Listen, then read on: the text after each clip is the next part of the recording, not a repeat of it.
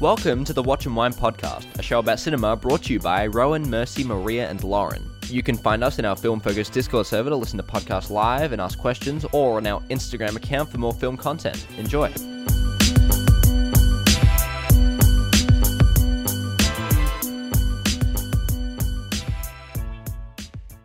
Hey everyone, welcome to the show. My name is Rohan, and you can find me on Letterboxd at Rozace, or you can find me on Twitter at Rohan underscore Roz. I'm joined today by my co-hosts Mercy, Maria, and Loren.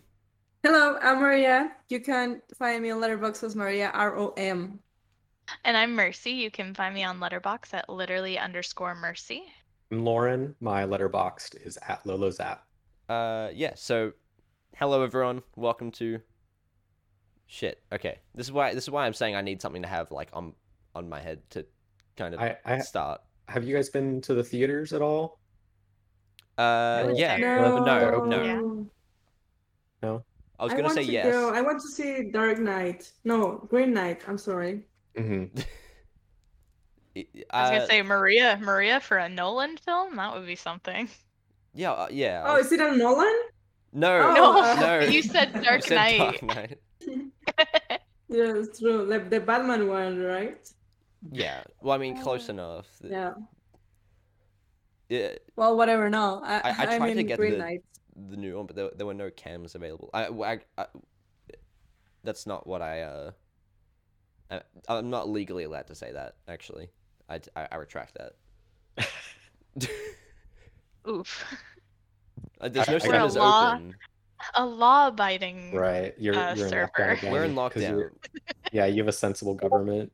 Well, no, we don't. Oh shit! I need to put myself Mm, on do not disturb. You, I mean, compared to areas in the states like where COVID's just rampant, we don't we don't have to make this the COVID podcast. It's just Yeah. relevant to to theaters being open. Um, That's they're true. they're open for now uh, here in Seattle. Um, and I got to see the Green Knight in a.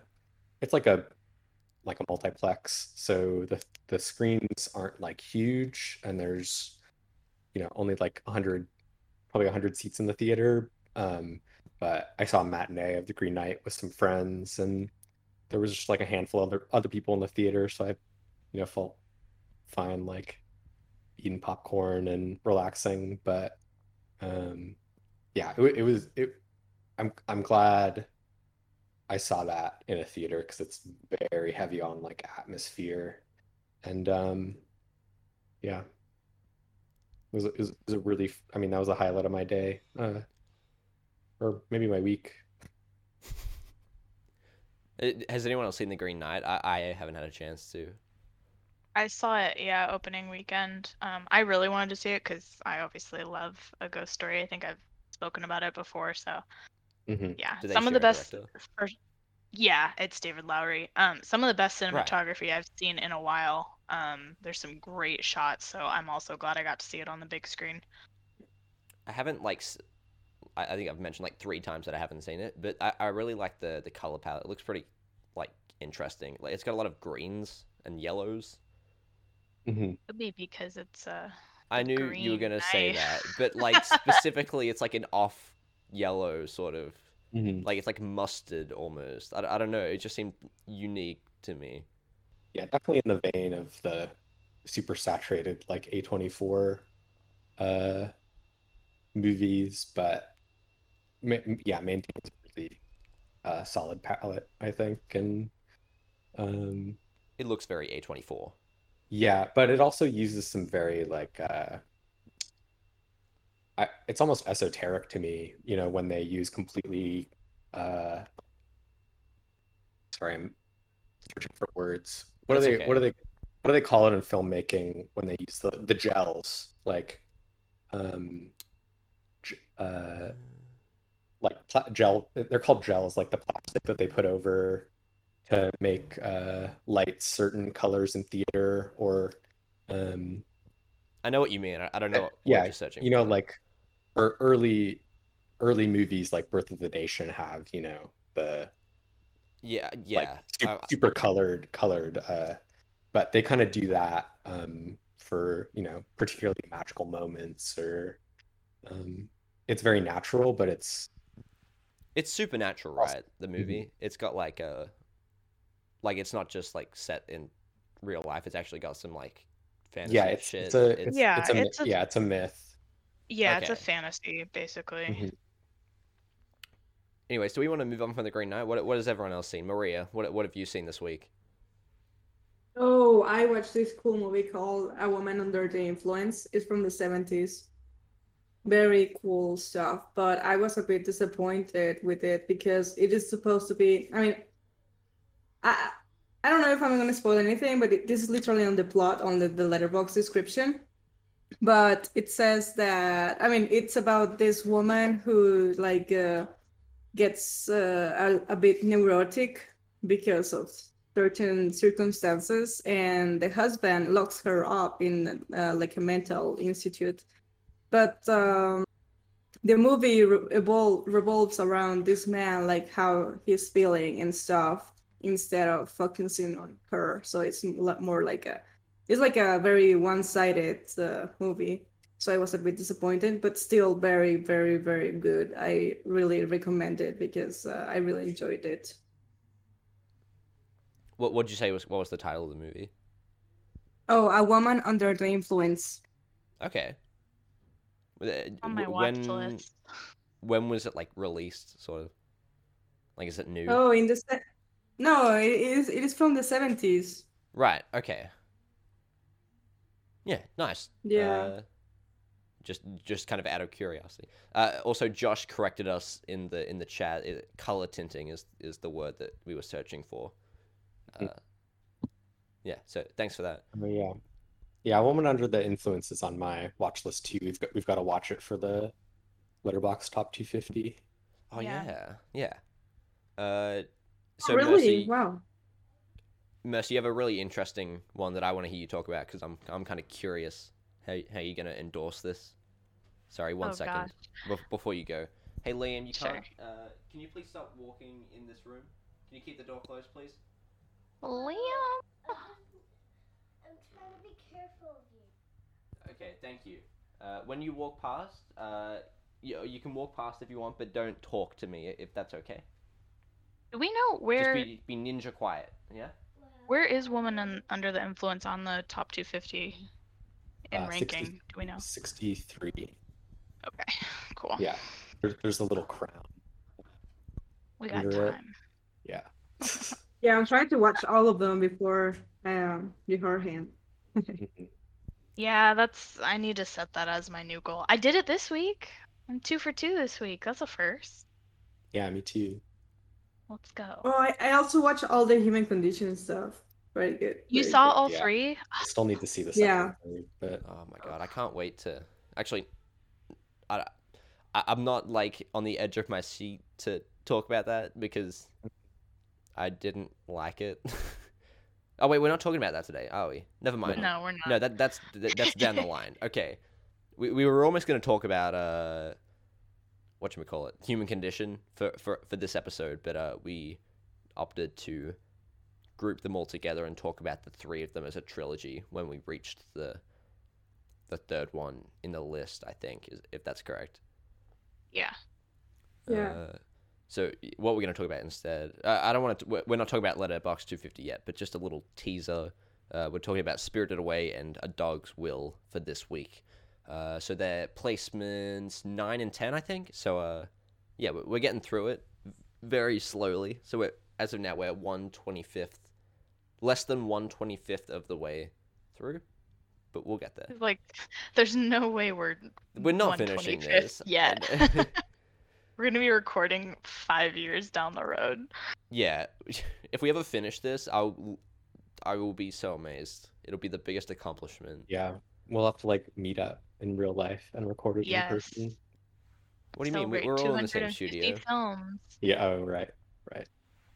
Um, Roz, did you see anything? Like, what, what was your favorite recent Uh, watch? I don't know if I'm technically allowed to talk about this movie, given that superhero movies are technically not allowed as a as part of the effort to keep the conversation controlled to kind of like won't- foreign and art house movies. But It's a It's okay. We won't tell Maria. She'll she'll never know. Yeah, she'll mhm. just Maria plug your ears. Uh, you know. I want, I want to make an exception for Okay. Suicide uh the Suicide Squad. I want to clarify. Uh the new Suicide Squad movie directed by James Gunn. Uh, which I think is probably well, well it's easily the best uh DC, but I think it's probably one of the best superhero movies. It, it, it's in the same vein as Guardians of the Galaxy. If you like that kind of humor, I described it The same, same director, right? Yes, yes. James Gunn directed both, and I, I described to I think Mercy the other day that uh, he's really good with sort of minimalist humor, and by that I mean sort of just subtle things that will make you crack up for no reason. A perfect example of this is uh, is Groot just saying "I am Groot" over and over again. Like it's just so not funny that it's that it's funny. You know, like it, it's I, I don't know how he does it, but the, the the Suicide Squad, as I predicted, is full of that kind of shit, and I don't. It just really works for me. One of the characters is literally just a is literally just a great white shark that can like walk and talk really basic sentences, and yeah, it, I don't know. He's ugh. I don't even know how to endorse this movie properly, but just if you if you enjoyed Guardians of the Galaxy, you'll definitely like this, and also it's got some really good. uh Maria, I know you're probably never to watch this, but if you do, you know, you know, just if you're ever considering this, uh, it's got some really great gore effects. Like it's it really makes use of its R rating. Uh, R for Americans, it's MA for me because I'm in Australia. But uh, yeah, it's got some it's got some really creative gore. And if you hate Pete Davidson, uh, also Hmm. watch this movie because you'll get a happy treat. Uh, that, that's all I've really got to say. I don't want to talk about Suicide Squad for too long. The Suicide Squad. Uh, I'm excited to see Margot Robbie because I think that she's great as Harley Quinn. So that's the only thing that really. Oh draws yeah, me I in. love her. I, I love really her, like- The don't only thing of interest in this movie. in the MC or DCU. I think Yeah. you'll be surprised that she's probably the least interesting character in this movie, just because we've seen Oh her boy. before. She, like she's just doing her Alright. usual thing again. The best character is actually, uh, besides the shark character, who is just funny for no reason. Uh, there's a character called Ratcatcher or something, and her character is literally just to con- control rats, and she is. I don't know the actress's name, but she is absolutely the heart of the movie. She's uh, she has this really sweet backstory, and uh, yeah, I don't know. I I it, it has Seems, Taika seems Waititi. pretty. Uh, Uh, I don't know Yeah, how they put a lot- it. because they I really want to act- see her. Like, What did you say? uh, talk, talk, Loren. I was just gonna say they're. I don't know. They're so formulaic. I took forever to watch Birds of Prey because I knew I would probably like it a little bit. Um, but they're. I don't know. I think it's gonna be a. I think it's gonna be a while until like a superhero movie, especially made from one of these big studios, is actually gonna Bir- like. I think this like, one will surprise- surprise you. Birds of surprising. Prey is so good. This I one is loved it. specifically designed to like th- eh, subvert your expectations. So if that's what you're looking for, it, I do like that kind of meta filmmaking sometimes in my Mm. blockbusters, but I wouldn't call it meta, but it's not. It doesn't just have this same. It's not just set up Mm. plot giant battle. You know, I mean there is a giant battle, but it, but it's actually good. It's like they they solve they the all have problem to in have. Yeah, they all ways. have to have one. Okay. I Uh, love the way they did the like the way that the plot flows in Birds of Prey is a little off for me. Like they put the Oh, we're flashbacks in a sorry. really weird spot, but Mhm. that's my complaint. yeah, the characters are the highlight in, in Birds of Prey. I'd say Harley Quinn is. I, I think everyone else is pretty forgettable. I think Ewan McGregor can be given an honorable mention as one of the factors that makes the movie at least kind of watchable. You know. Mm. Uh, do we want to move Well, on I'm to the gonna- to the yeah. letterbox 250? Because uh, I feel like we're kind of Sure. running out of gas in this segment. Can I promo nine days before we do that? Oh yeah, oh, I forgot. Sorry. Yeah, go. Uh, give me your advertisement. Yeah, I- go well, ahead. I'll make it short and fast, but um, Nine Days, which is directed by Edson Oda, um, this premiered at I believe it was Sundance last year, or maybe it was earlier this year. Um, but this is out in limited release right now and is kind of one of my recent favorites. Again, I obviously just saw it last night, but I've not been able to stop thinking about it. Um, Winston Duke is the lead. He's from uh, Black Panther. I think that's his most notable role, but it's essentially about him living in the middle of nowhere and he interviews nine different souls for the opportunity to return to Earth. So if you're a fan of anything that's super existential and kind of questions your place in the universe and why you were created and what you might have been created to do, um, it's fantastic for that. And the use of flashbacks and VHS tapes and oh gosh, so many things. It's just so creatively done. It's beautifully filmed. In a review, I heard it being compared to uh, The Good Place. Uh, Oh, I can that- see that. yeah, I've Is- seen a little bit more. People are mostly comparing it to Pixar's Soul, which is, you know, pretty obvious That's because pretty Soul's easy, in yeah. Soul. Yeah, but it's definitely so. I, I mean, if you like the themes in Soul, I think you'll like it. It's. I think it's going to end up to be a little bit polarizing for people who. It's pretty long for what's effectively a really simple plot. So I think if you're not emotionally attached to it, and probably the first third or so, you're not going to enjoy the rest. But I it completely touched me. I was sobbing by the end. Um, highly recommend if it's in a theater near you, go and see. yeah. I had a search for this. Uh, I, I just kind of looked it up out of curiosity, and the, the the plot description really, I don't know, really intrigued me. So I, I had a look. Unfortunately, it's kind of so limited that I couldn't really find it anywhere. So I'm gonna have to go and uh, I, I'm gonna have to wait until my lockdown ends and then go find a cinema that shows it. Yeah, Because yeah. I, I, I, wonder. I'm, I I'm don't know. I don't know if they're releasing it to anything streaming wise after this, but It's by Sony, so yeah, I don't know. D- Uh, maybe Netflix because uh, I have hope no it, idea. I hope it gets uh, a wider availability. Um, Yeah, also doesn't Sony stuff go to Star or Starz or something? And it, doesn't Disney Plus have a partnership with that? I, I don't know how. I don't know all I the no connections. idea. I'm I'm surely it'll come to something. I mean, it's it's got a pretty star-studded cast, and it's not getting that big of a release. You know what I mean? Like I can't see that just being kind of shifted aside if it's getting Yeah.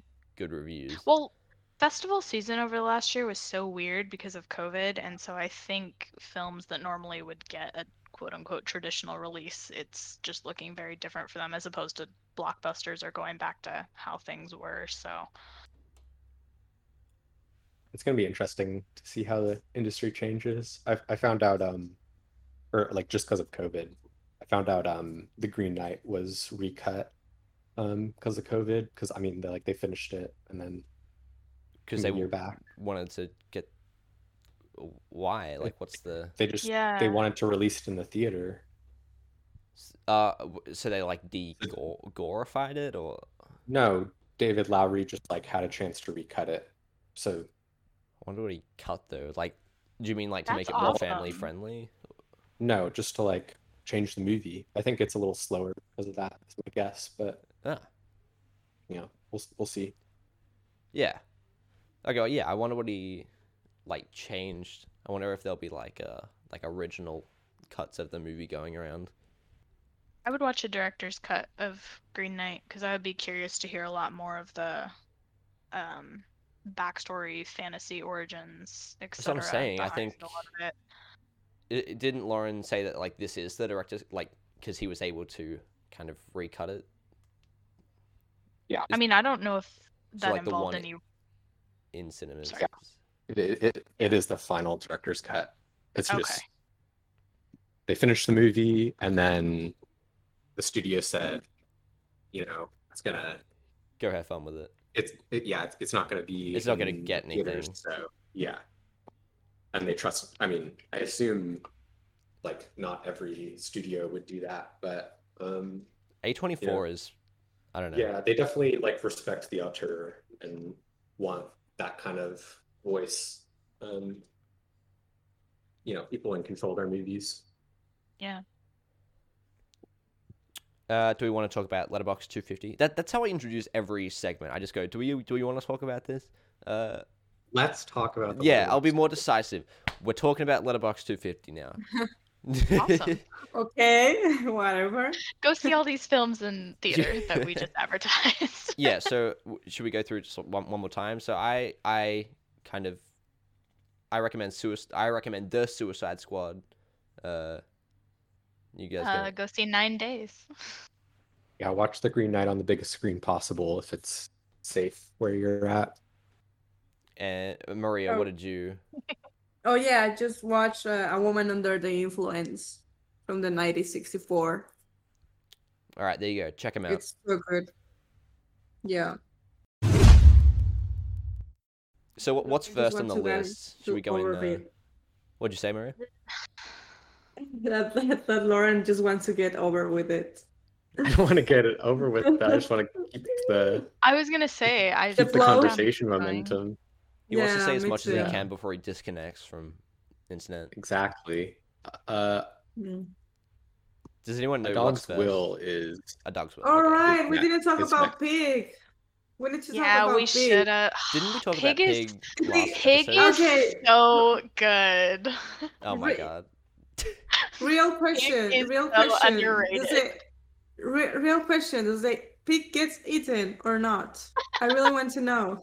This I'm not gonna tell you. discussed. It's- don't, don't it's spoil so it. It just much came out. Let's, funnier. let's not talk about it. anyone who funny. wasn't well anyone who was here last podcast already heard this discussion but anyone who Mm. like the that episode is not i haven't released that episode yet so no one knows I what you're yeah, we talking did, about we did talk about it. yeah yeah so i'm saying we've already done like a whole like discussion on pig because that was like right after you guys watched it I really need to know this answer so I can keep Maria- up with, with think about that Maria next time didn't- bacon She didn't pay attention during the stream and missed the most I emotional did. climax of the whole film. I was so Wow. What, annoyed. does he eat a like a ham sandwich or something and then he goes oh shit Well, I'm not gonna. I'm no, not gonna he say was anything. sad. He, he was sad because his friend died. his or friend got turned into a something. I pork mean, chop that's, He was with a cook. that's probably he what was it with was a cook. Yeah, see, he was Well, like. Nick Cage was with a cook, and he was so mad. So I mean, those two products makes equals to the pig being eaten. No, I mean, why would fucking what, what else would he with with, with a cook what do you if mean he's looking for his pig? He was looking for his pig, and then he went to this restaurant and talked with the cook to see if Oh, he had seen. uh, You 'cause missed he to- the whole plot. That's he not why to he. know. Oh my gosh. like- Explain it to That's me, not- Panda. No, you at this point you need to rewatch it. I'm like actually Yeah. committed to you rewatching it. I won't rewatch that shit. It was horrible. Bro, I haven't even seen the It movie, and I can so tell you boring. that the pig probably survived. Actually, I don't know. I don't know. I can't really make that assumption. no comment. Yeah, I was gonna say. you know, I'm not gonna say that because now I feel like I'm wrong. But uh, uh, doesn't doesn't so have an uplifting ending where he fucking finds the. Pi- Everyone, everyone, go see Pig too if you can. Mhm. oh, yeah, No, it doesn't have a Pig happy will- ending. it, it doesn't Pig count as a spoiler if I don't know. Pig will make you question your place on this earth. Nine days will make you question whether you should be on this earth at all. Wow, that's dark. This this conversation is extremely relevant to the letterbox list that we're going to talk well, about. Well, you know what's also very has some very existential themes in it is a dog's will. Oh, That's What? true. Otto, oh, Well, nice That's segue. not Uh, true.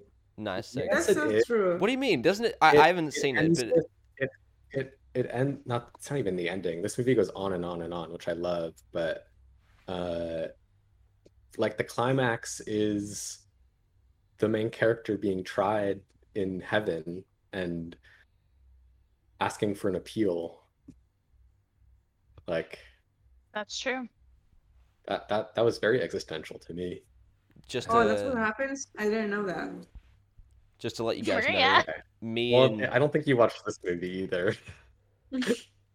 I did. I watched Yeah. both versions. did the right, pig die right. You watched in both A Dog's Will? versions.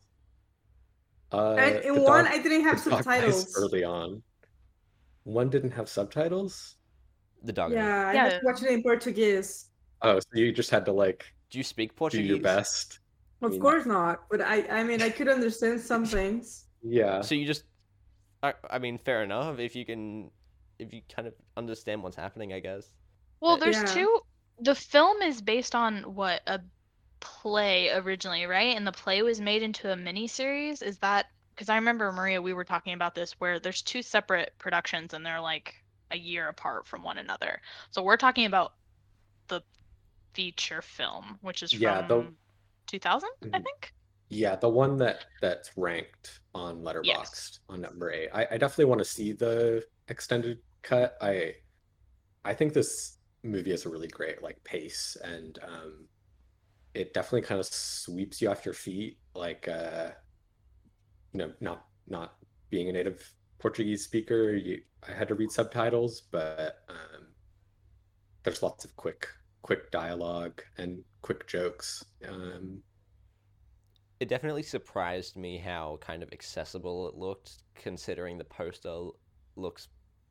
The poster does not do this movie any favors. I mean, like it looks fitting to the movie, but like, I would, I, I couldn't look at that poster and say that it looks like a movie I'd I'd want to see. You know, it looks like a stuffy three-hour period piece.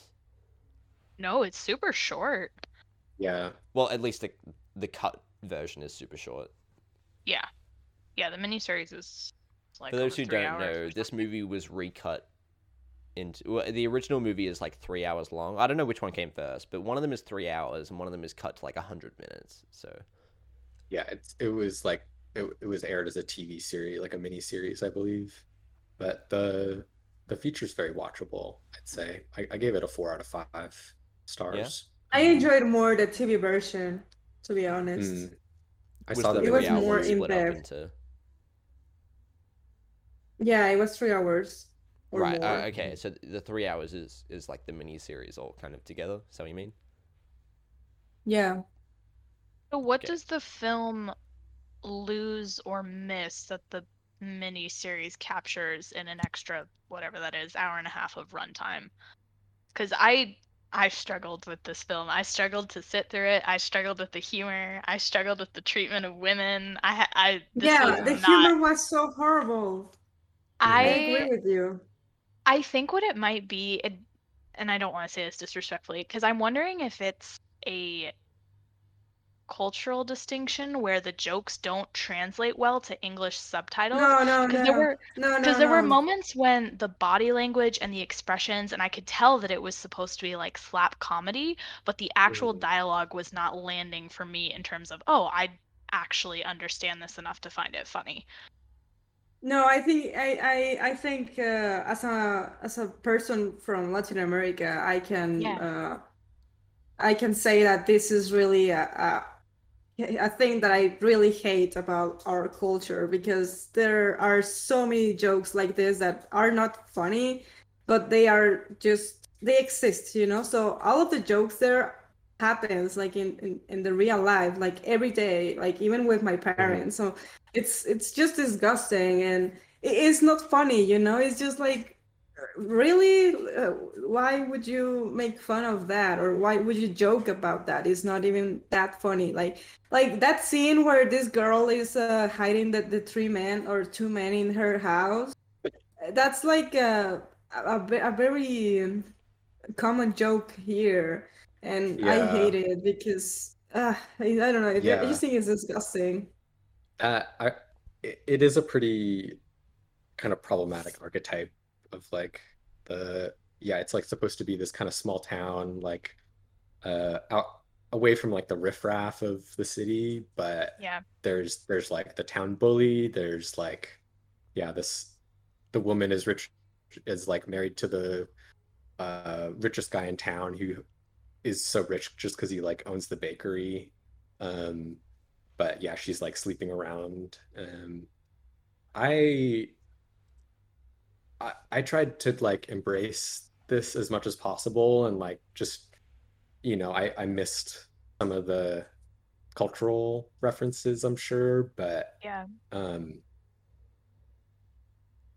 there is I, I I can't appreciate that like oh we have it like life is so bad like let's just laugh at it mentality I I think that the kind of main characters almost have but they're also like fighting for their survival every single day and just like uh, you know they they call someone their master if they're just like able to feed them for like a week. And the the like kind of joke at the beginning of the movie is like they start working for these uh, people you know they just run a bakery uh, but the food that they feed them is like worse than what the the dog eats. Like this woman cooks for her dog like all day like oh she's eating this she's eating this. And like they're just like salivating over just the idea like having any of that. And then when they feed their food to the dog it like kills the dog instantly. Um Yeah. it's kind of the like uh like sets the plot in motion but um i i was kind of waiting like near the halfway mark i was like man this is really going to go on for a while isn't it Yeah. um it's a lot of a lot of just like laughing at human suffering the whole movie which i i can totally see why that gets tiring um it, it's kind of notable the i i think it's so high up because uh the you know the the people that do like this movie just think it is like just connect with it so much or um you know find it comfortable or it's just like a cultural touchstone for brazilian like cinemaphiles i think. So like if you when you go to the recent reviews like the ones in portuguese are all five out of five but um yeah i i rated this higher than any of my friends on letterboxd a lot of Yeah. a But of that them that with the five out of five from from Brazilian people uh, like Mhm. makes you realize that this is like a, a an ongoing like a real thing that uh, this kind of humor is like uh, seen uh, in a good way. I mean, I, I just I I personally have a problem with it because I uh, try very very hard to um, stay away from all these stereotypes and these jokes from my culture. yeah So I, I really find these things problematic, but like most of my friends or even my family don't think that way. So uh, I think that those people who love this movie is just people that doesn't see a problem in in seeing those kind of stuff, you know? Mhm. Do we want to talk about uh, Spirited Away?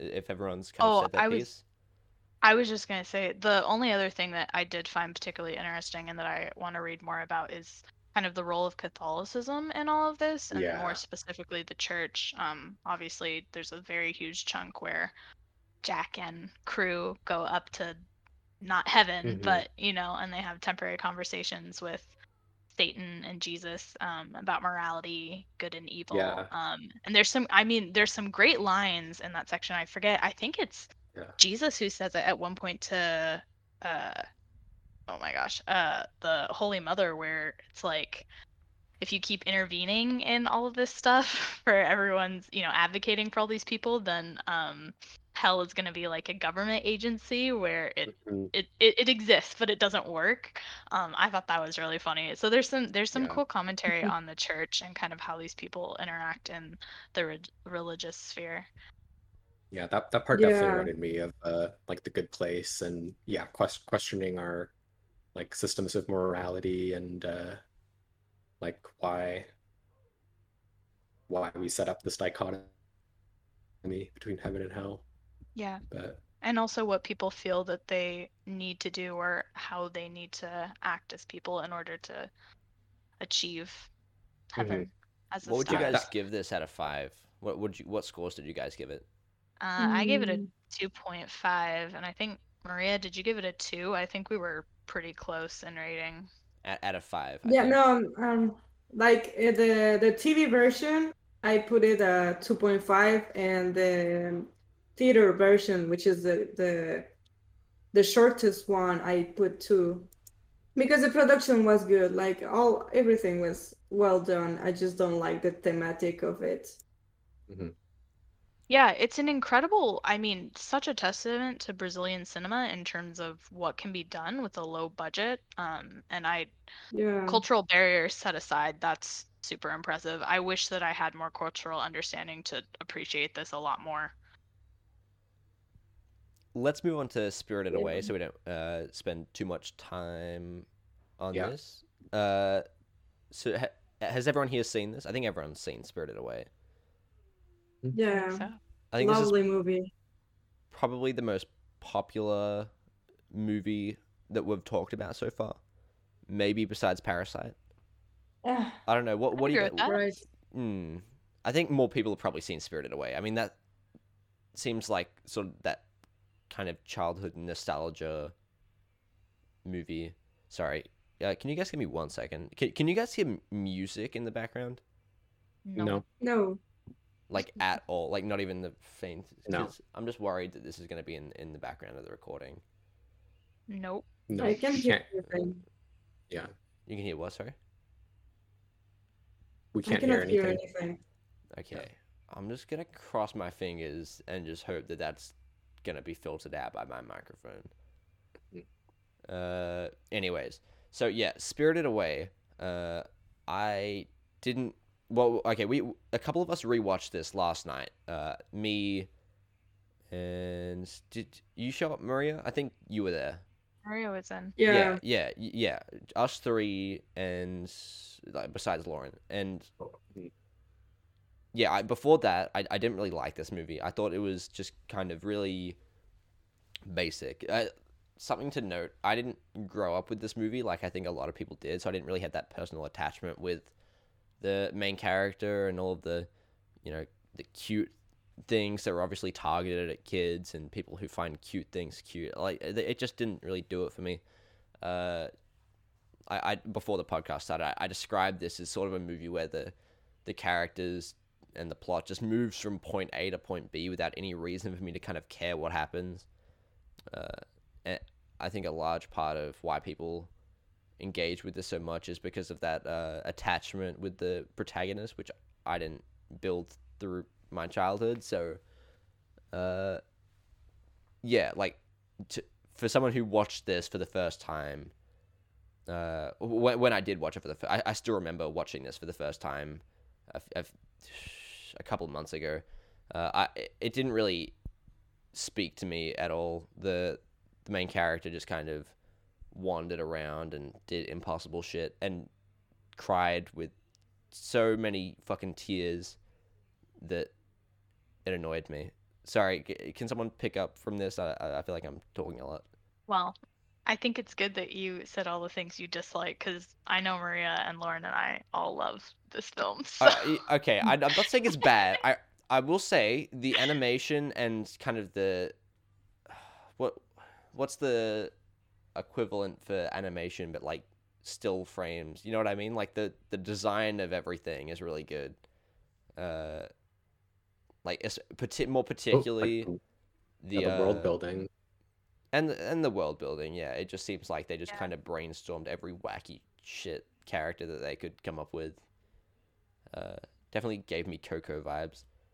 Uh, uh, da, da, da. What, Yeah, what's her I name? Felt, I- I felt Coco. I mean, no, it's- Coco's fine. Um, but I thought the her uh, the transition that, that character makes into the underworld was a complete ripoff of uh, the bathhouse visually, and um, there's a great YouTube video about the that makes a distinction between hard uh, hard world building and soft world building.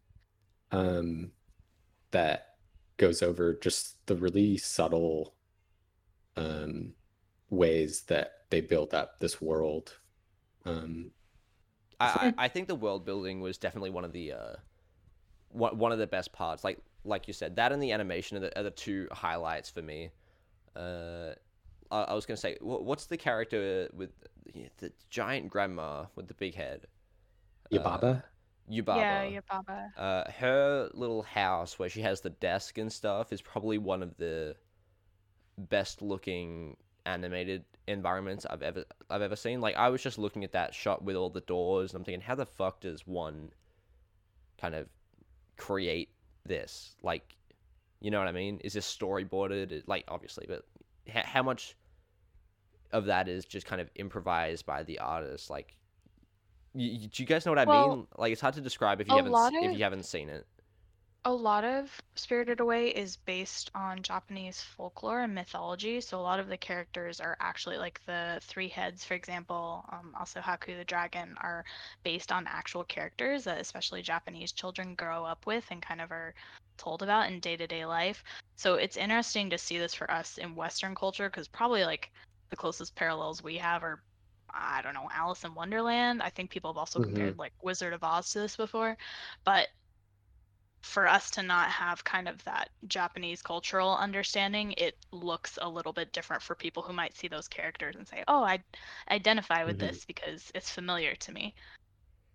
Yeah, at Uh, the same time, the exposition is like so subtle and like understated. Um, Mm. like as a child, I I didn't like I had a vague understanding of what spirits were. They didn't have the same like cultural like relevance for me because I didn't I grew up in like a Western society, but when that big sludge thing comes to the bathhouse and Chihiro like pulls the thorn in it out and it turns out to be like a bicycle and then all this like All the shit. just- refuse yeah all this refuse comes out and they say like oh it's like a river spirit and it leaves all this like gold behind like that's a very literal and like easy to follow was- like uh you know one to one like kids understand pollution um yeah. but it's it's very different from like Princess Mononoke, where there's like the spirit of the forest that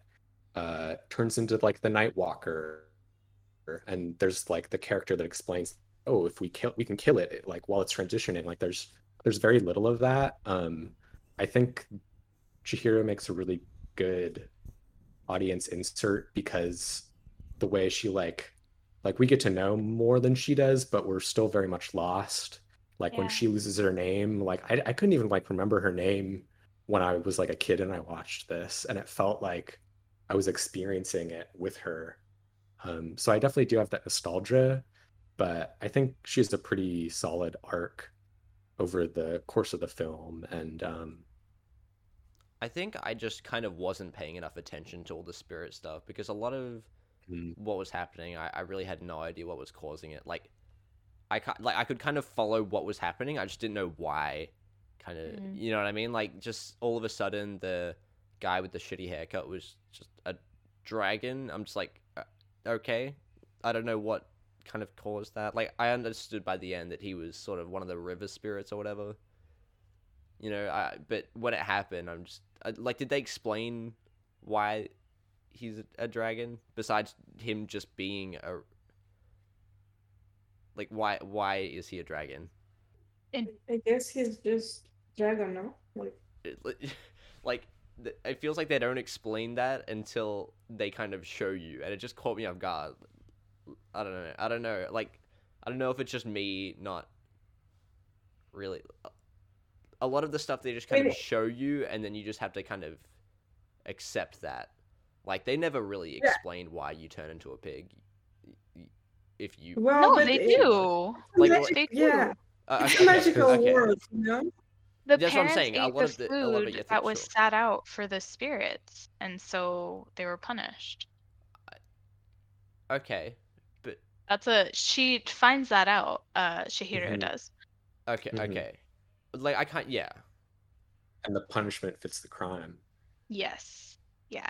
Uh, so you be uh huh. So it's like a parallel. Like you're you, you eat all the shit, you become a. Yeah, Well, or you if you know, eat if you eat like a pig, you become a pig. I think is Mhm. yeah. Mhm. Yeah, Well, we were- metaphorical.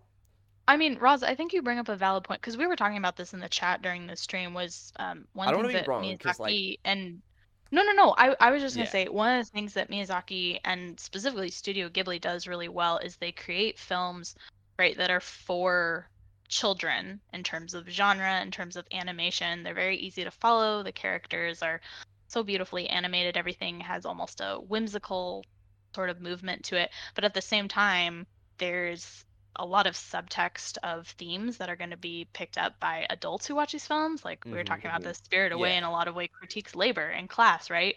from the soot sprites Mhm. to Chihiro always asking to work. Like she wants to work. She feels like that's what she has to do to survive in the spirit world.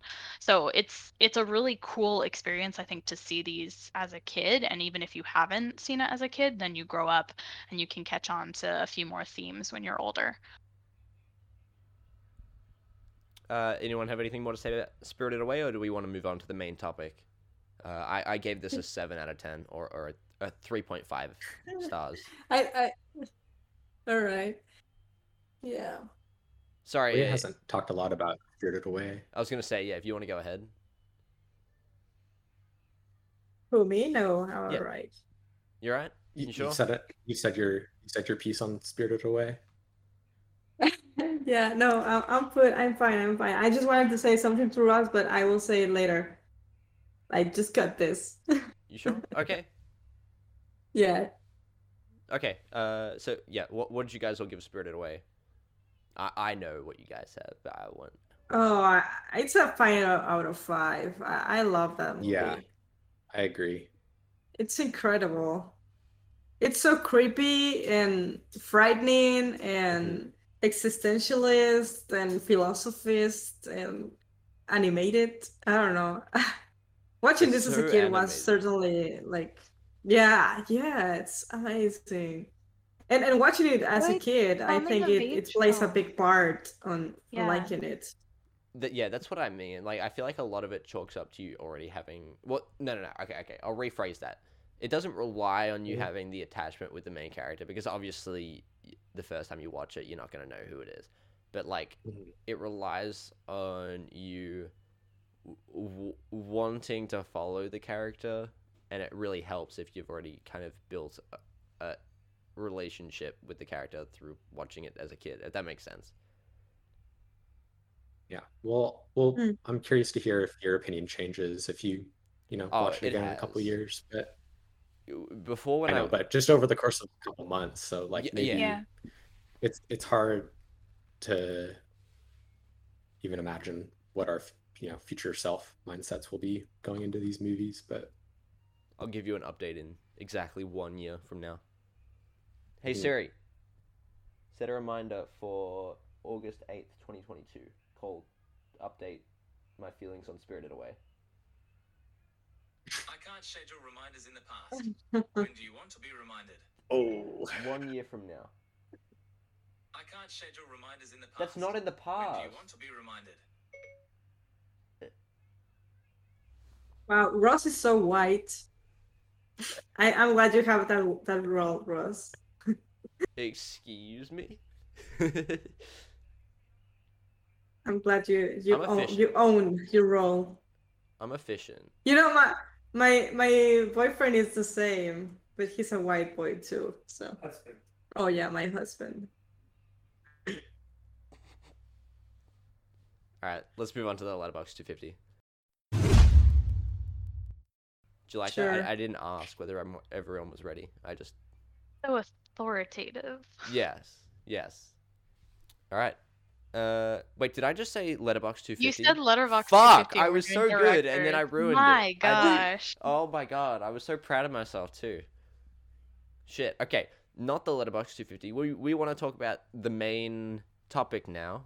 Uh, which, is, really uh, funny Which because is we've uh, been saying that the letterbox 250 is our main topic for several episodes. Oh my. god. Okay. Okay. Yep. No, that's not a bad thing. I'm just saying it's funny. Okay, we gotta Never really. Uh, I think this will be the start of something really fun, and I don't know if I'm just speaking for myself and Mercy, uh, but I, I, I really like this concept. Uh, the, well, I'm about to explain what it is, so uh, uh, We're excited. yeah, yeah. I'm I'll- I'll excited. I don't know if everyone else is. Yeah, so that's what I'm saying. I Are we on a break? Sorry, and, uh, Are we on a break? We can no. pause if you want. Wait. Are we? Oh, I didn't think we were, but we can Oh. pause if you want a breather. shit, sorry. That's okay. No, it's okay. Oh, you're good. So we pause right now. No, it's okay. Are you, Roz? Are you gonna explain everything? Uh, yeah, but feel free to butt in if you wanna. No, you're good. I'm switching my tabs for. Okay. All right. Uh, Do we want to wait before we start? For announcing stuff, is it okay if we like go in a circle and maybe do one each, or do we want to have people do their entire list? How do you guys feel? um, Because we're not giving a we'll lot do- of w- w- context. Let's explain what we're let's explain what we're doing first, and then we can make that decision. Uh, Okay, cool. Okay, so this concept is kind of directly inspired by another podcast which me and Mercy uh, both listen to.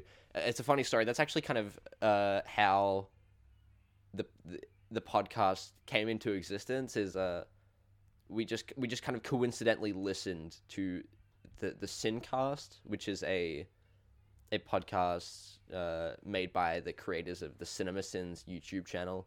Uh, I, I, I think it's really entertaining, and, and it just you know by chance we happened to both follow that, and yeah, that that kind of spawned this podcast. We are just kind of like just kind of a spontaneous thing. We should just make a podcast. Uh, Yeah. But anyway and then we the- made Maria and Loren join us. Uh, yeah, yeah, we forced them. Wait, what? A- anyways, so the the Sincast uh, has a few times done a, a, a very kind of interesting pr- project. Uh, so what they do is they get like sixty four or like roughly sixty four movies, and they put them in a bracket, which is like uh, one of those tournament things where it's sort of like a tree. You have all the sixty four movies lined up. They all they they compare them to each other one at a time, and then the winner will move on, and the loser just gets eliminated. And so eventually, uh, all the matchups get kind of more specific uh, as you vote for the winners. I hope that makes sense. Does that? Uh, I hope you have an idea in your head of what I'm talking about. Uh, Very similar to uh, if you're, especially in the U.S., if you watch March Madness for basketball. So think of you Yeah. go from Sweet 16 and you go downward, and then you have a final two eventually. So If you're we're having doing that Wait, with trouble- Joker. are, are you are you explaining something to me? Just yeah. explaining. Uh, Uh, if you're having, if you're still having kind of trouble, well, just kind of everyone in general, if you're still having trouble kind of visualizing what we're talking about, I would suggest kind of googling like just a standard brackets uh, template.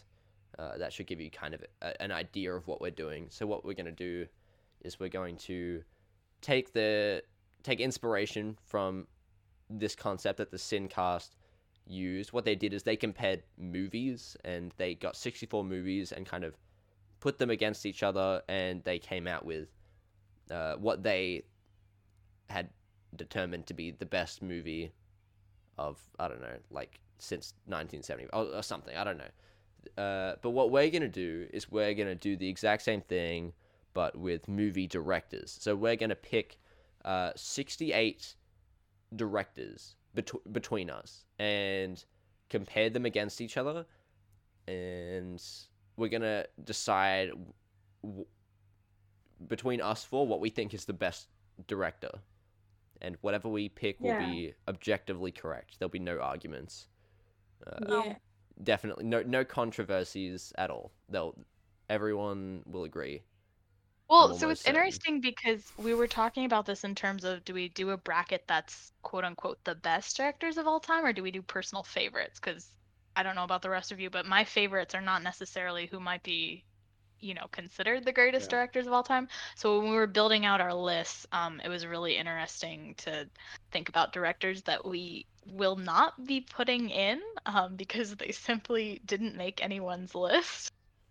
Uh, So I'm don't be upset by that. lists. I- I'm glad you mentioned lists because I want to I want to explain what we're doing with that. So what we're doing is we're each writing a list of 17 directors. And uh, why 17? I'm glad you asked. Uh, so 17 Because- times 4 is 68 and I don't know. Laws of division say that that's how it would work. I hope I hope it makes sense why we've got 17 and what we're doing. I, I really hope I've explained this correctly. Can some of you guys uh bracket is split into in a normal bracket it's split into four different regions so normally you would have like any variations of north south east west i'm losing my voice again and so we're basically doing that but with each of us picked 17. It's all going to add up to 68 total, and then they're going to be randomized in order on the bracket list. So we don't know who's going to be paired against what. And then our discussions are what's going to kind of eliminate director after director eventually. Yeah. If hmm I think that's it. That's a. I think that makes sense. Uh, L- Loren and Maria, you guys know what. Could I? I, Mhm. I really need some confirmation. uh, God, I don't want to move ahead until I uh, know that we're on the same I'm- page.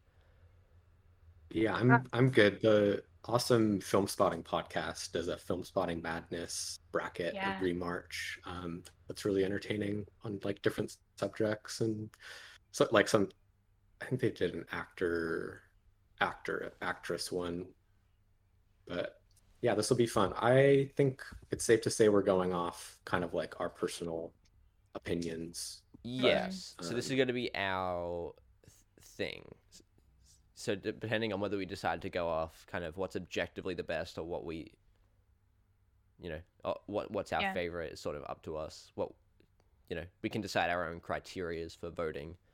Uh another limit another limitation that we've kind of talked about is in some of these instances if we haven't seen enough films by a director it's not really fair for one of us to choose them so we were talking about that for example like I really haven't seen any Terrence Malick films, so he may be, you know, one of the greatest directors of all time, but I can't choose him because I can't speak to his films personally. So, and we all have, you know, different variations of that with directors that we've been exposed to. So, Uh, yeah. An- another thing before we get into kind of revealing our individual lists is that for the voting. So when we're when we're deciding which director moves forward, we're going to put it to a vote. And since there are four hosts, what we're going to do is we're going to use you guys. So we're going to if it comes to a 2-2 tie, uh, then the audience will have to give us kind of their thoughts, you know? uh, provided that they, you know, provided that everyone in the audience kind of has experience with those directors, if that makes sense. Because uh, I know a couple of these uh, obscure and Yeah. yeah, yeah, so if you're if you're not listening live currently, it's kind of an incentive for you to join the server if you're interested in listening live because we'll and be over twenty two. you know, again, yes, of course.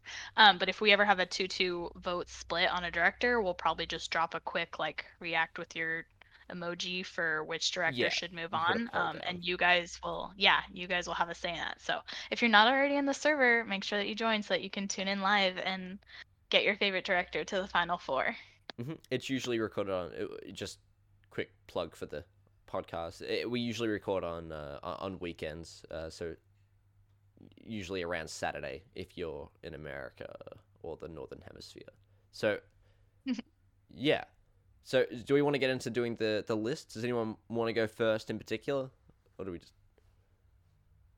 I, th- I think we should take turns, uh, just naming one each and You want to do that? Mm, I, I mean, if we're gonna get through it, it needs to be like Yeah, because than we're a couple seconds of each of us. we're rapid firing names that- names, and we're gonna we're I gonna just, pick uh, apart each of these directors. Can I just mention the uh the honorable mention picks? Uh, uh, okay, so Mhm. I'll explain that better. So when we all made our individual lists, uh, we kind of highlighted the overlaps because obviously, if we all have a list of seventeen directors, there's going to be some overlap where we say the same director. Uh, so me and Loren had like four different directors that we uh, agreed upon. Like our so so what I did is I raised those four from my list and I just put in a put in a couple of directors that I uh, thought should be in the conversation, but no one really put on their list. So those four directors were uh, Christopher Nolan, Quentin Tarantino, Francis Ford Coppola, and John Carpenter. Car- Carpenter. So I, I put those four in not because you know I wouldn't put them on my list personally, uh, but no one else shows them, and I feel like they are kind of iconic enough that they they should at least be given some recognition. So I, yeah. Anyways, uh, do, Loren, do you want to go first with your number one pick? Well, we've also ranked these, by the way. So uh, going we down the list, uh, I know I did. I Uh, didn't. Oops. I did Okay. a little bit. Mercy, yours look semi-ranked. Just go with this order. I Yeah, sure. that I'm gonna I'm gonna shift a few things real fast. Yeah. Okay. do, do what you got to do. My number one is the late great Stanley Kubrick because I don't know his last I haven't like of eight What's he done? movies. Yeah, his last like eight movies are all really well respected, pretty influential like culturally, but um, a few are some of my fa- my favorites are probably The Shining, 2001: A Space Odyssey, and I'd Clockwork Orange. But Full Metal Jacket as my favorite of his. that one's yeah. I mean, honestly, any of the you could pick last, anyone. last like eight eight that she made or he made, yeah, were pretty great. Mm-hmm. I'm I'm I'm I'd be surprised if he gets taken out uh er, early. Okay. Uh, just Yeah. uh, yeah, yeah. Sorry, yeah, he, yeah, he is a strong contender. Uh, wh- what I was gonna say is we probably need to do a bit of a lightning round for some of these because we We got can Yeah. do sixty-eight let's to go through. do let's do context for our number one picks because I feel like that's a fair Okay, okay, yeah. whoever you're most excited for. But yeah, I agree because we got 68 names to go through. yeah, a couple of these we can kind of just skim through. Uh, but yeah, Stanley Kubrick has legs. You know that could he could go far. Uh, so Mercy, what's your number one choice? And next. Um, this is probably no surprise to anyone who knows my love for Black Swan, but uh, Darren Aronofsky is my number one pick. Um, I'm not going to advocate that he is the greatest director of all time, but I am going to advocate that he's my personal favorite, and I love his visual style. Um, yeah, I mean, we'll- you're we'll talk justified in putting him at number one. He's really good. He's got some he good it was really close between him and my number two, which you'll hear next round. But he's consistently over the years. I just I fall in love with his movies every time I rewatch. And Black Swan is back on Hulu now, so I'm gonna rewatch it probably soon. All right, uh, Maria, what's your number one? Violin. Oh, my number one, I I think uh, everyone knows it. It's Lars von Trier. Sorry, one second. My little brother is just kind of walking through my room right now. Bye, Liam. What you doing? Just gonna see if Mark's back. Okay, sounds good. Go see if Mark's back. N- and come back Okay, in your room. great. Have a good one. He's All so cute. He's very polite. Uh. Okay, yeah, Maria, what's your number one? Oh, and I said that is uh, it is no surprise, but my number one is uh, Lars von Trier. Right, yeah. Uh, I've I've only seen one of his. It, it's a he, right? Uh, Yeah, yeah. Okay, I was gonna say I didn't want to get that mucked up, but uh, yeah, he did melanchol melancholia, melancholy. I don't know how to pronounce that word actually. yeah, I Melancholia. use that. Well, for me, Uh, but but yeah, uh, he's got some pretty notable stuff. He did uh, didn't he do all those like Antichrist stuff and like, Yeah. yeah, that's him. Nymphomaniac and things? House Yeah. that Jack built. Oh yeah, he I have seen Okay. like most of his movies actually. Uh, so my number Yeah. one choice, uh, yeah. So my number one choice is Steven Spielberg. Uh, yeah, I, I Classic. I'm kind of surprised that no one put him on their list. Uh, but whatever, I'll, I'll I'll take Steven Spielberg. He has got a pretty good ratio, and when he when he hits, it's it's really good. You know, he's got all time highs.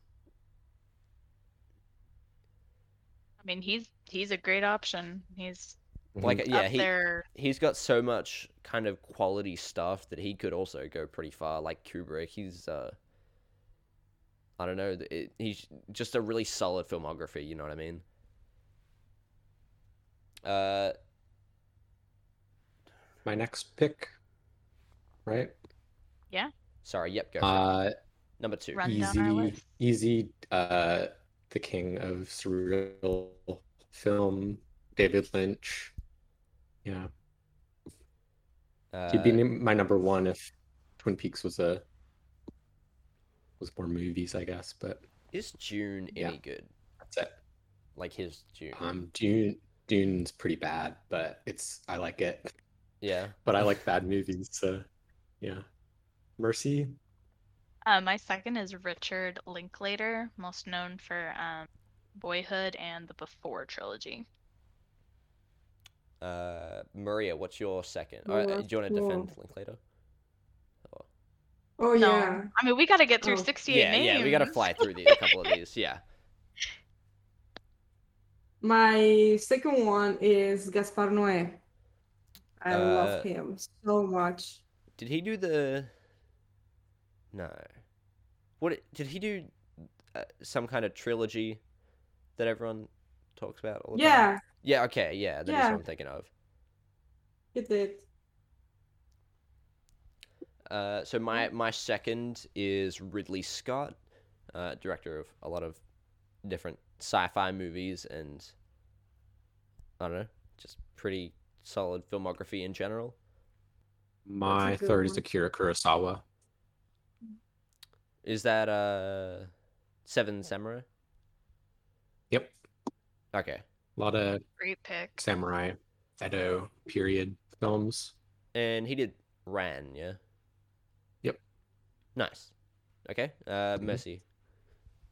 Um, my third is Yorgo Lanthimos, so the lobster and Yay. the killing of the sacred deer. Yeah, I the favorite. Had him. to had to put him up there. He's one of my favorites. Yeah, I I, I missed that. I, I that probably would have been one of my choices. Uh, Maria. Maria has a lot of like obscure ones, so I'm really interested to kind Mhm. of investigate these ones for the podcast. Well, they're not really obscure. They're just less popular. Uh, because th- their their films are not really that obscure. But yeah, my my third one will be Wong Kar Wai. I love him so much. I love the vintage and all these uh, romantic tragic stories stories so much. Uh, my fourth one. Okay, okay. So this is where I kind of get a little bit out of order. Uh, I've already mentioned uh, Nolan as one of my as one of the honorable mentions that I didn't put in my original list.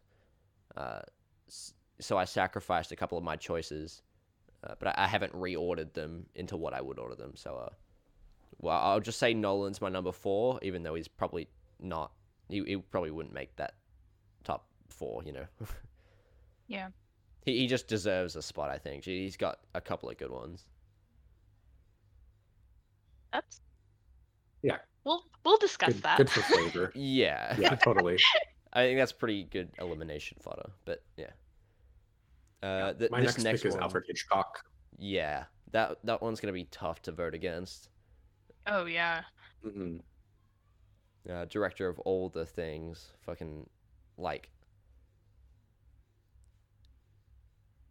What I, I said all the things, and then I tried to think of something, and, and I Rear mind blanked. window. Rear Window, Yeah, Psycho, more more than sixty movies. The North Bird. by Northwest. Yeah, fucking everything. Uh, Ev- everything classic. okay, Mercy. Um, my fourth pick is Bong Joon Ho. So most recently Parasite, but also um, Snowpiercer, Okja, Mother. and the host. Yeah. Oh yeah, I have not seen the host, so I I just I haven't either. I just think it's funny that he's made two movies called Parasite and and the host. All right, Maria, what's next for you? Uh, my fourth one would be, oh my God, I just love all these directors so much. Uh, my fourth will be Pedro Almodovar. He's a Spanish director. He's fucking, I love him. Like I, I love him. It's it's a delight to watch his movies. I like I said I I haven't I've heard of like only a few of the ones on your list, so I really need to go in and like kind of investigate all these directors so I have something to talk about when we actually discuss Yeah. them. Because I really don't want to be unfair and like eliminate them just because I've kind of never heard of them. I I want everything to have a fair Yeah, shot. me and you- too. Yeah, so I want Maria. You should like recommend me the the best movies from each of these directors to like uh Ooh, that'd be make a good. case for yourself. Oh, I could. Oh, this this should be fun. Yeah, I, I want to like. I, I see all your directors and I maybe they are very well known, but I don't know. I like I cannot recognize any movie from them, so I could take like suggestions too. Yeah, okay. But yeah, I will definitely uh, give Maybe you we'll, recommendations um, for mine. Maybe we should build a Letterboxd list that's like The best movie iconic from One each movie from each these. yeah, director. yeah, or one or two. That would be cool. That's a really cool idea. We just created a new podcast topic for next week. Yeah.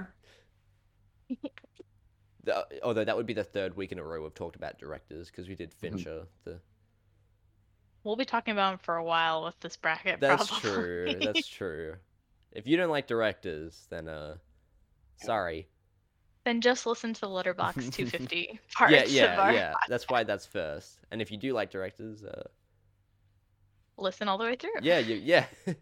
uh, also, this is gonna be like a son of a bitch of an episode to edit because I'm gonna have to go through all the different gaps and like edit out between our our choices. Any, anyway, like, uh, okay, what what's next? Okay, this I'll just go. Th- I think I've already mentioned my four that aren't. Yeah. So the next one's Tarantino. Just ignore that. That's not one of my picks. That's just an honorable mention, sort of thing. Uh, Lauren, you're next. Tarantino's in my top top 100, but not in the top 17. My uh, next one for me is Hayao Miyazaki. Uh, Spirited Away. Yeah, that's all I'll say Yeah. for now. All- Because he's All Oh, Ghibli. mhm, Oh yeah, oh yeah, Uh, he's the Ghibli guy, right? Yeah, The Ghibli one guy. I the Ghibli filmography. He's the more definitely the more known name, I would say. Mhm.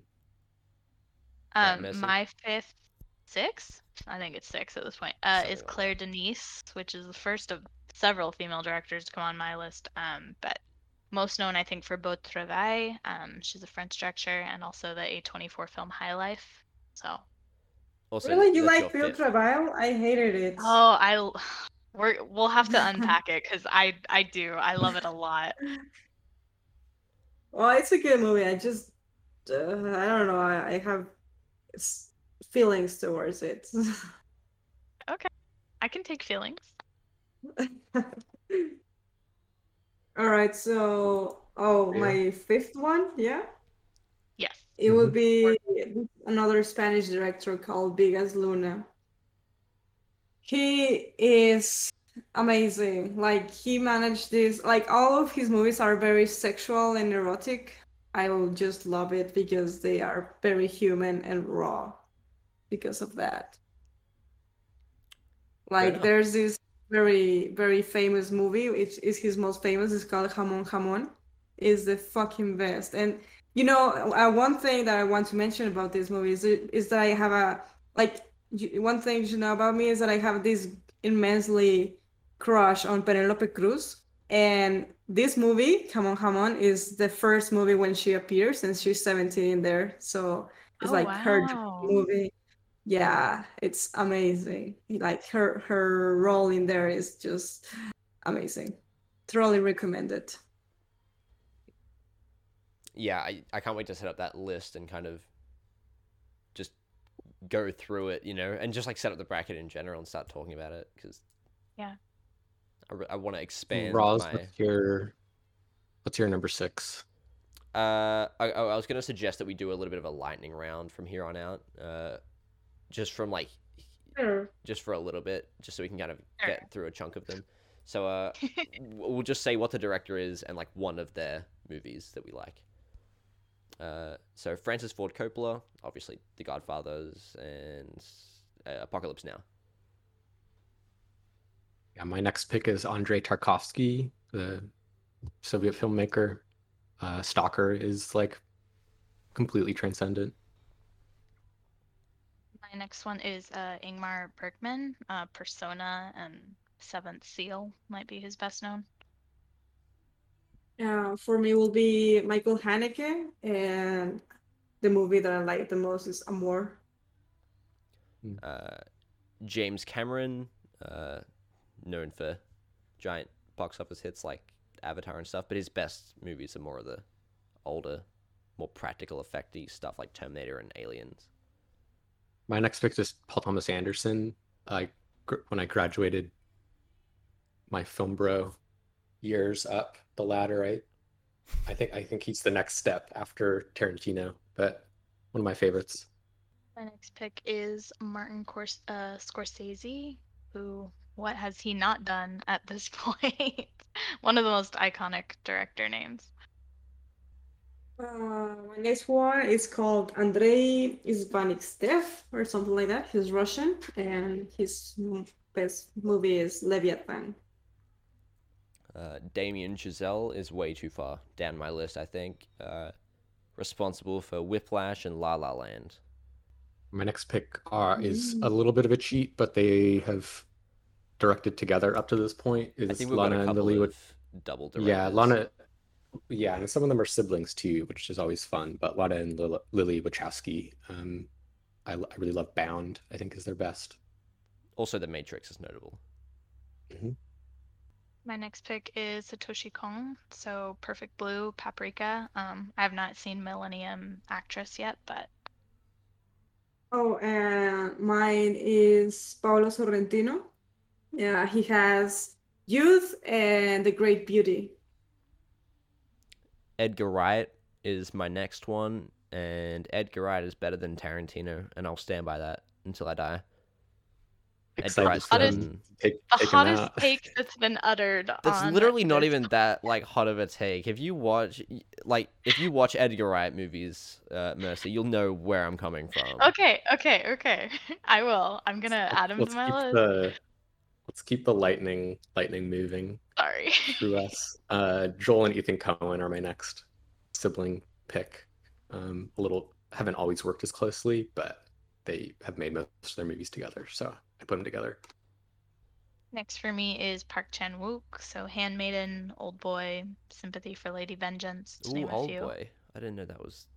Sorry. I love that director so much. Yeah, I, I know I stole that one from you, Maria. Sorry. Yeah, you did. It's all right. It's all right.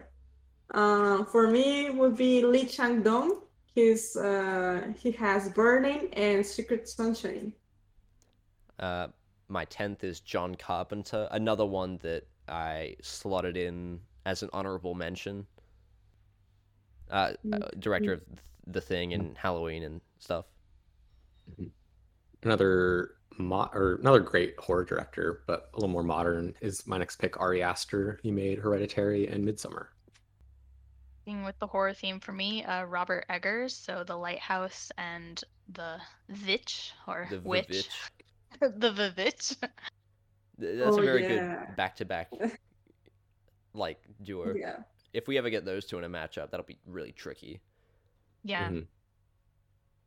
Uh, for me, it's Leos Carax, and he has obviously the new movie Annette and Holy Motors and Mr. Lonely. Eleventh for me is Leigh Whannell, uh, director of some more modern horror movies, uh, Upgrade and The Invisible Man. Another modern director, Barry Jenkins, uh, made Moonlight and If Beale Street Could Talk and The Underground Railroad. Next for me is Jordan Peele um, for Get Out and Us, and soon to be a trilogy with Nope. Oh, I didn't I know am that hyped was for the that. director from Get Out. Yeah. Yeah, I think a it's pretty great next poster. year. Yeah. It's got David Da- Mhm. David Kaluuya. What's his name? Daniel Kaluuya. Yeah, yeah, yeah, Yeah. Daniel. I was like, David. Yeah, I, Um, then there, there, there's this controversial director called Francois Ozon, and he has uh, Swimming Pool, Young and Beautiful, uh, See the Sea, Sitcom. Very good movies, but very controversial. Uh, my 12th is Brad Bird, director of a bunch of great animated stuff like The Iron Giant and the Incredibles movies, as well as uh, the fourth Mission Impossible movie, Ghost Protocol, which is one of my favorites. Yeah, my next Oh, yeah. personal pick is Spike Jonze. I really like uh, being John Malkovich, especially.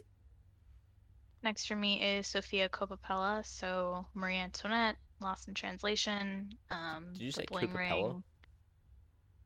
I am not sure how to pronounce her name. It might is it It's Coppola. is it Yeah, Coppola? It's oh, like it's like Francis well. Ford Coppola. I, we've been through this Oh. I did not know that. Well, I can't pronounce things. It's all good. For, for me, it's Coppola.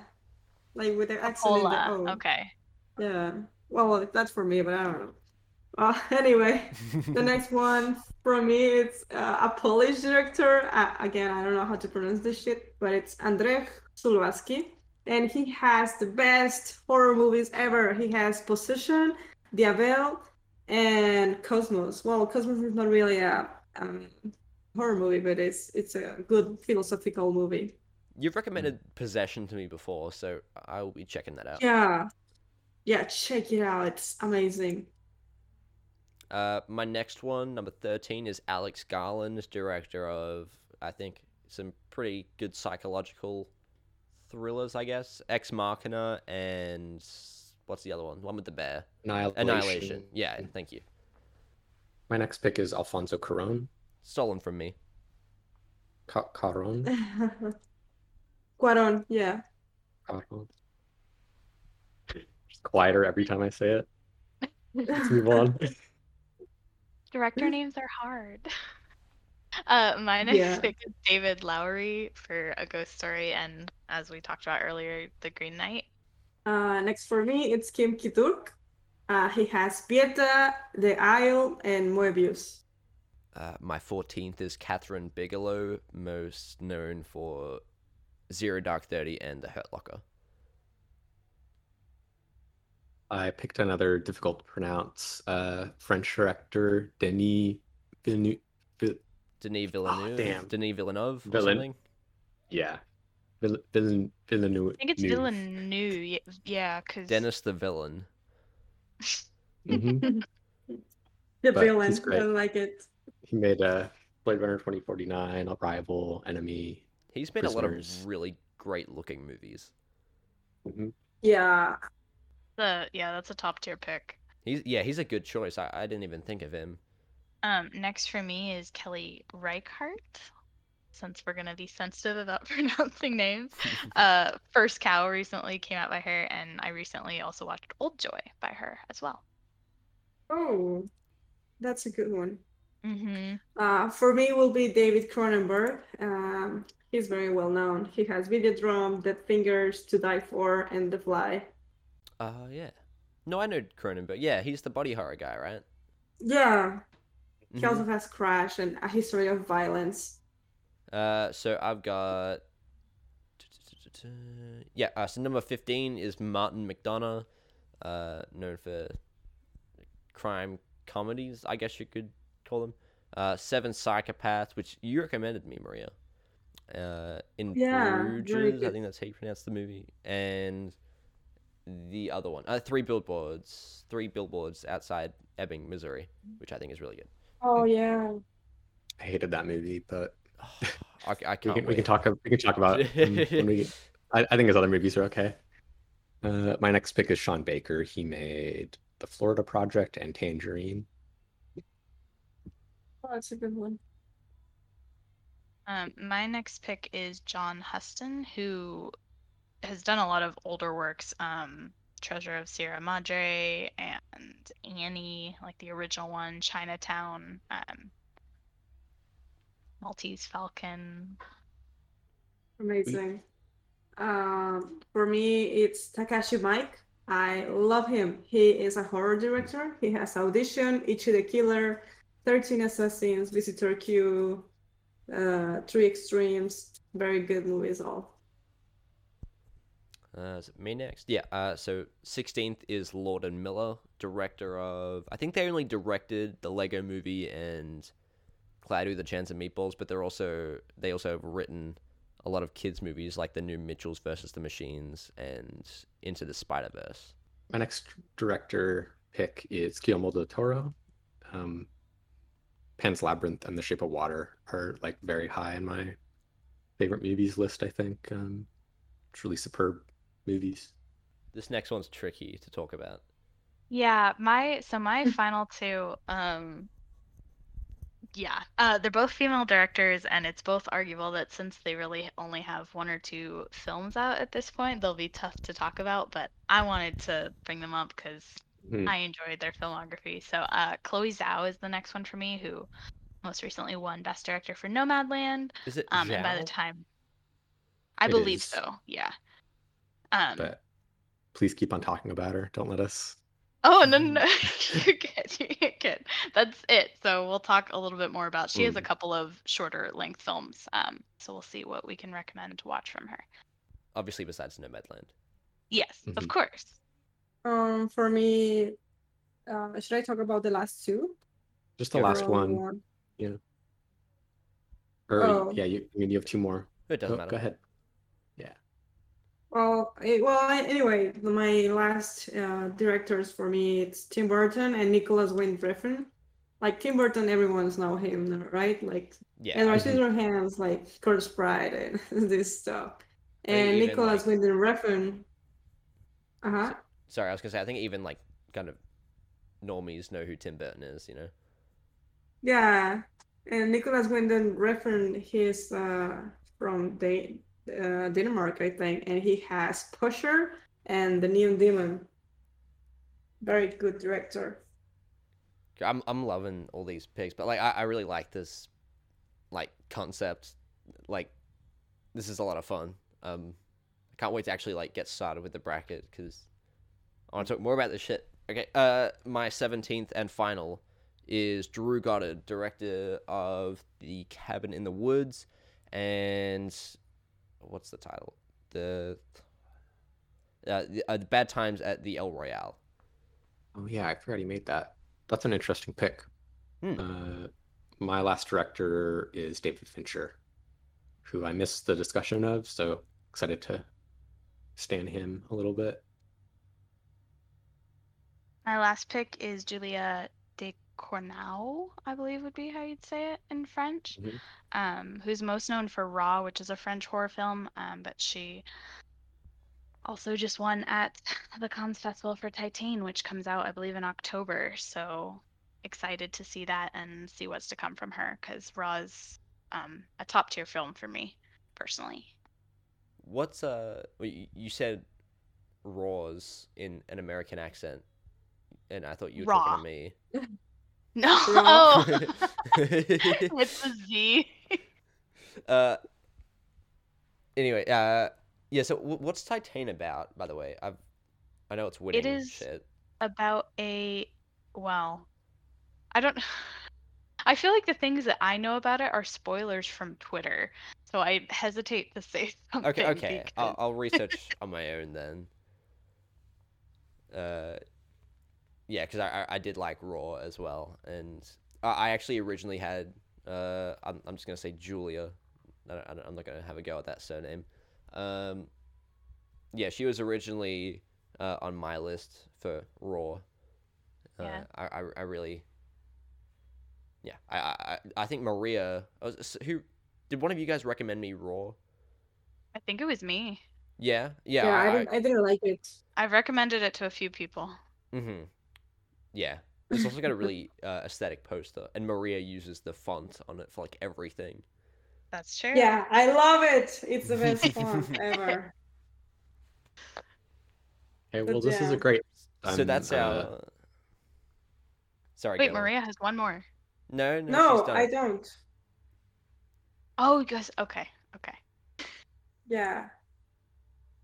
i didn't realize you I had think I said your think the idea. one. I think the idea is that we go through a couple each time at least. Like maybe next episode we can dedicate to just or Yeah, like mostly dedicate to like half half of them. Maybe we'll do a two parter or something, but hmm we'll figure it out.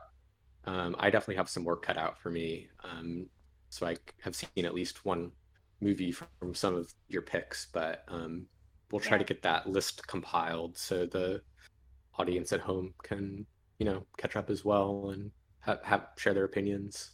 Uh, two things I want to say. Uh, one thing I uh, I think maybe this I haven't brought this up to anyone, but maybe this can replace temporarily the Letterboxd 250 discussions. Uh, and secondly, Mm. all of these for those familiar with the March Madness uh, brackets, you, you'll know about seeding and how all that works. Basically, uh, kind of ranking all of the choices so that the matchups are a little bit quote unquote fairer for the higher seeds. Uh, and when I say higher seeds, I mean like the higher ranked directors. Uh, I don't think we're going to do that. We're just going to randomize it just because we think that directors are, are, are a little bit Yeah. more uh, subjective, and you can you can make a case for kind of almost anything. Th- there's no clear cut winners here. Uh, you've obviously got some uh, like heavy contenders, but like uh, yeah, it's going to be hard to vote out a lot of these. You know what I mean? Like every single one of these directors is r- really good. So Yeah. yeah, uh, like I said, I'm really excited. I, I I actually am kind of hyped for this. Uh, so yeah.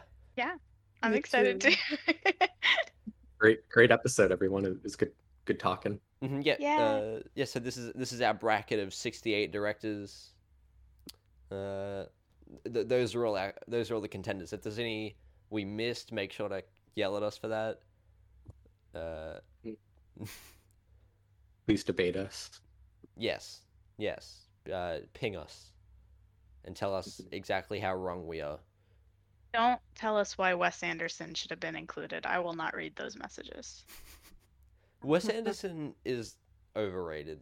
Is like Yeah, He's let's got just leave it at that good for now. I feel like I we could think. dedicate. Yeah, uh, I maybe a Wes Anderson bracket would be fun of hi- just his movies. just his eight movies.